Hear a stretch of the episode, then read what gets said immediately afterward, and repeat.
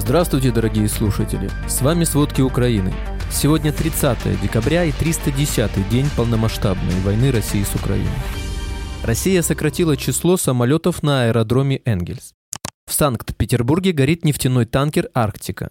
Немецкое экономическое чудо. Как Германии удалось быстро преодолеть зависимость от газа из России.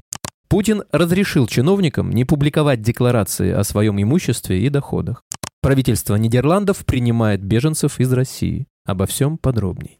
Российские войска за минувшие сутки, 29 декабря, в очередной раз обстреляли Харьковскую область из артиллерии. Об этом сообщает в Телеграм глава Харьковской областной военной администрации Алексей Негубов. По его словам, в результате ракетной атаки погибли два гражданских мужчины, 55 и 54 года. Мужчина 52 лет получил ранение, его госпитализировали. Также вчера россияне обстреляли из артиллерии населенные пункты, расположенные рядом с линией столкновения и границей с Россией в Купинском, Чугуевском и Харьковском районах. В Купинске из-за российских обстрелов погиб 60-летний мужчина. Синегубов также отметил, что в области идет гуманитарное разминирование.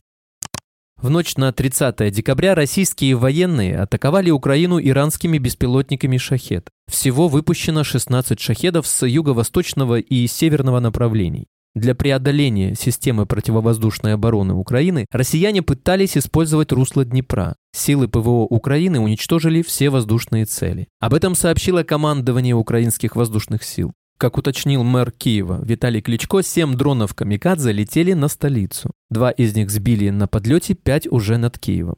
В результате падения обломков в Голосеевском районе повреждены окна в жилом доме и в одном нежилом здании. Пострадавших нет. Российские военные пытаются наступать на Бахмутском направлении, а также стремятся улучшить тактическое положение на Лиманском и Купинском направлениях. Об этом сообщил Генеральный штаб ВСУ в утренней сводке. За минувшие сутки армия России нанесла 85 ракетных и 35 авиационных ударов, а также совершила 63 обстрела из реактивных систем залпового огня. Опасность авиационных и ракетных ударов по критической инфраструктуре страны остается. Российские военные продолжают терроризировать гражданское население Украины. Российские войска продолжают обстреливать Херсонщину. За прошлые сутки регион атаковали около 50 раз. Также был обстрелян кардиологический диспансер. Об этом сообщил глава Херсонской областной военной администрации Ярослав Янушевич. Сам Херсон Россия атаковала 12 раз. Снаряды попали в частные и многоквартирные дома.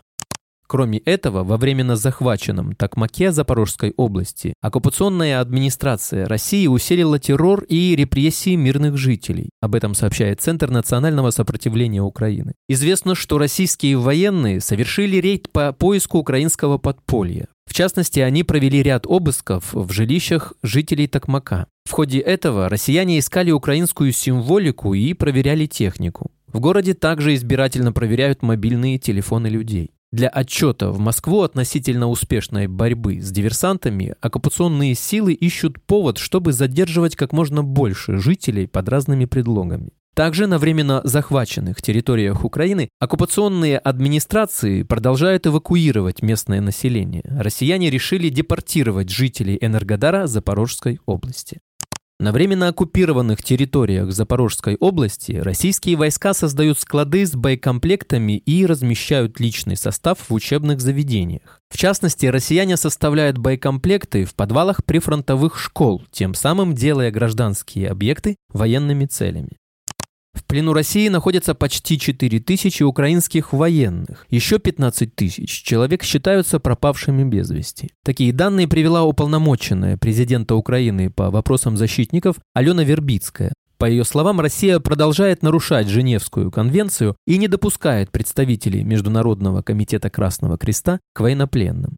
Венгрия взяла Украину в заложники в своей борьбе за деньги, заявил глава МИД Украины Дмитрий Кулеба. Будапешт блокировал пакет финансовой помощи Украине. ЕС в обмен на снятие вето согласился разморозить часть выплат Венгрии. У Евросоюза есть претензии к соблюдению Будапештом основополагающих принципов в сфере прав человека. Взрывы на российских военных объектах продемонстрировали неэффективность российского ПВО и свидетельствуют о том, что Кремль не способен противостоять угрозам. Об этом сообщает Американский институт изучения войны. По мнению экспертов, взрывы в российском тылу усилят критику Кремля со стороны провоенного сообщества. Ряд блогеров уже начали подвергать сомнению правдивость докладов Министерства обороны России. В частности, они высмеивают власть. Также Россия ответила на заявление Запада о том, что у нее заканчиваются запасы высокоточных систем вооружений на фоне массированного обстрела территории Украины. Там заявили, что ракеты «Калибр» у них якобы никогда не закончатся. Россия сократила число самолетов на аэродроме Энгельс после атак с 26 по 11, пишет издание The Drive, проанализировавшее спутниковые снимки. При этом явных повреждений после атак дронов 26 и 29 декабря из космоса не видно, отмечают журналисты. Тем временем в Волгоградской области снова зафиксировали падение с неба неопознанных объектов. По данным местных СМИ, место оцепили экстренные службы. В Белгородской области, по словам губернатора, под обстрел попало село Вязовое. Поврежден жилой дом, линии электропередачи и газоснабжения. Соединенные Штаты Америки в рамках нового пакета военной помощи могут передать Украине боевые машины «Брэдли». Об этом сообщает Bloomberg со ссылкой на источники в Белом доме. Известно, что БМП «Брэдли» поступила на вооружение американской армии в 1981 году. Она обеспечивает транспортировку подразделений мотопехоты на поле боя, ведение боя с машины и их огневую поддержку. Между Россией и Ираном есть предварительные договоренности по поставкам ракет. Однако Иран воздерживается от этого из-за потенциальных последствий. Об этом заявил представитель Главного управления разведки Андрей Юсов. По его словам, украинской разведке известно, что среди руководства Ирана не все хотят помогать российскому президенту Владимиру Путину, так как это может угрожать иранскому режиму.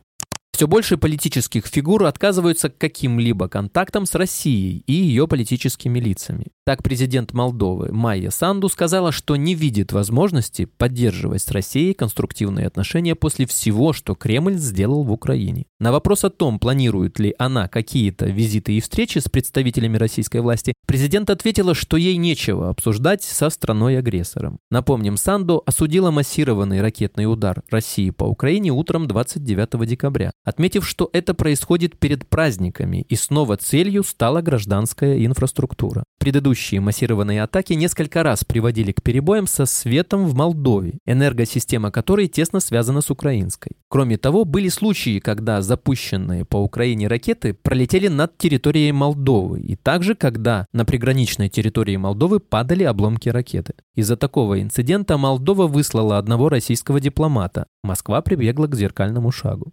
Президент США Джо Байден подписал бюджет страны на 2023 финансовый год, который включает пакет помощи Украине. Отмечается, что бюджет, среди прочего, предусматривает инвестировать в медицинские исследования, безопасность, охрану здоровья ветеранов, восстановление после катастроф, финансирование VAWA, а также решающую помощь для Украины. 45 миллиардов долларов выделят США на помощь Украине до сентября 2023 года. В соответствии с законом о госбюджете, который подписал Джо Байден, 9 миллиардов пойдут на военную помощь, 16 миллиардов на экономическую и гуманитарную, еще 12 миллиардов армии США компенсируют переданные Украине боеприпасы. 7 миллиардов Вашингтон дополнительно направит американским войскам в Европе.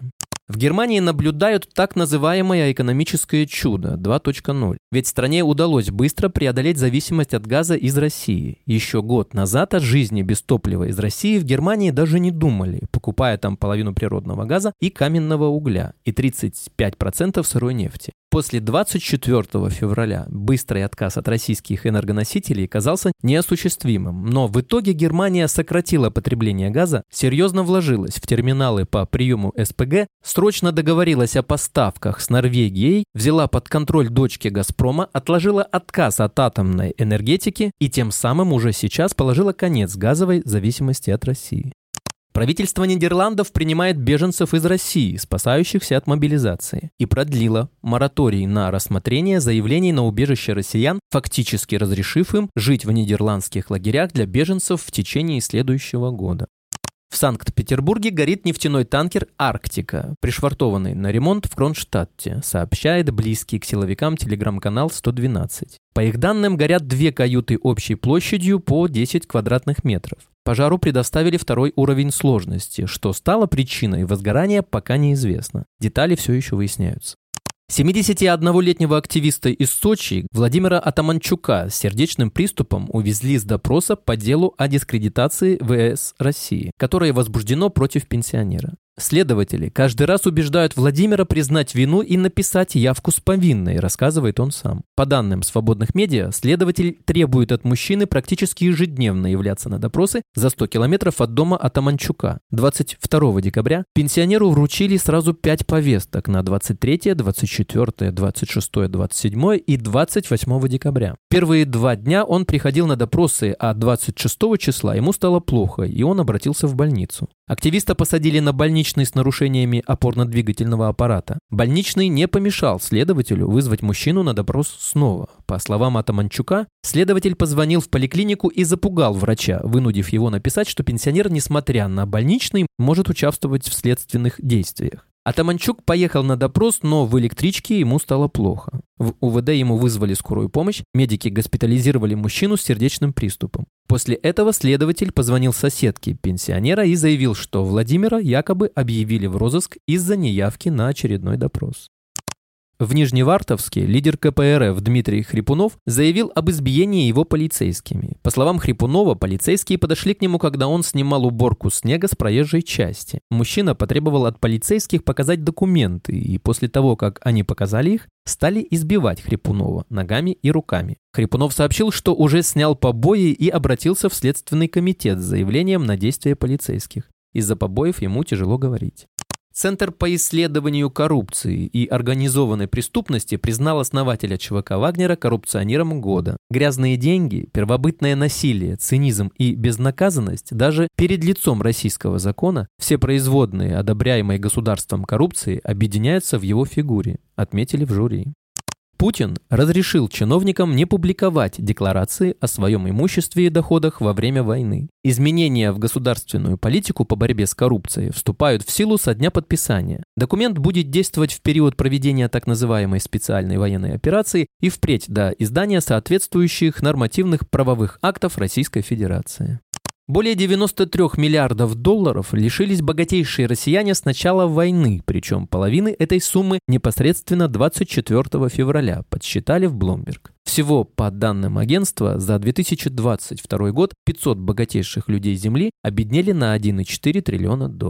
Спасибо, это были все главные новости о войне России с Украиной к середине 30 декабря. Помните, правда существует, а мы стараемся сделать ее доступной. Если вам нравится то, что мы делаем, пожалуйста, поделитесь этим подкастом с друзьями в России. Также, если вы хотели бы помочь нам делать материалы еще более качественными, пожалуйста, оставляйте фидбэк. Это очень важно для нас и для распространения правдивой информации. До встречи.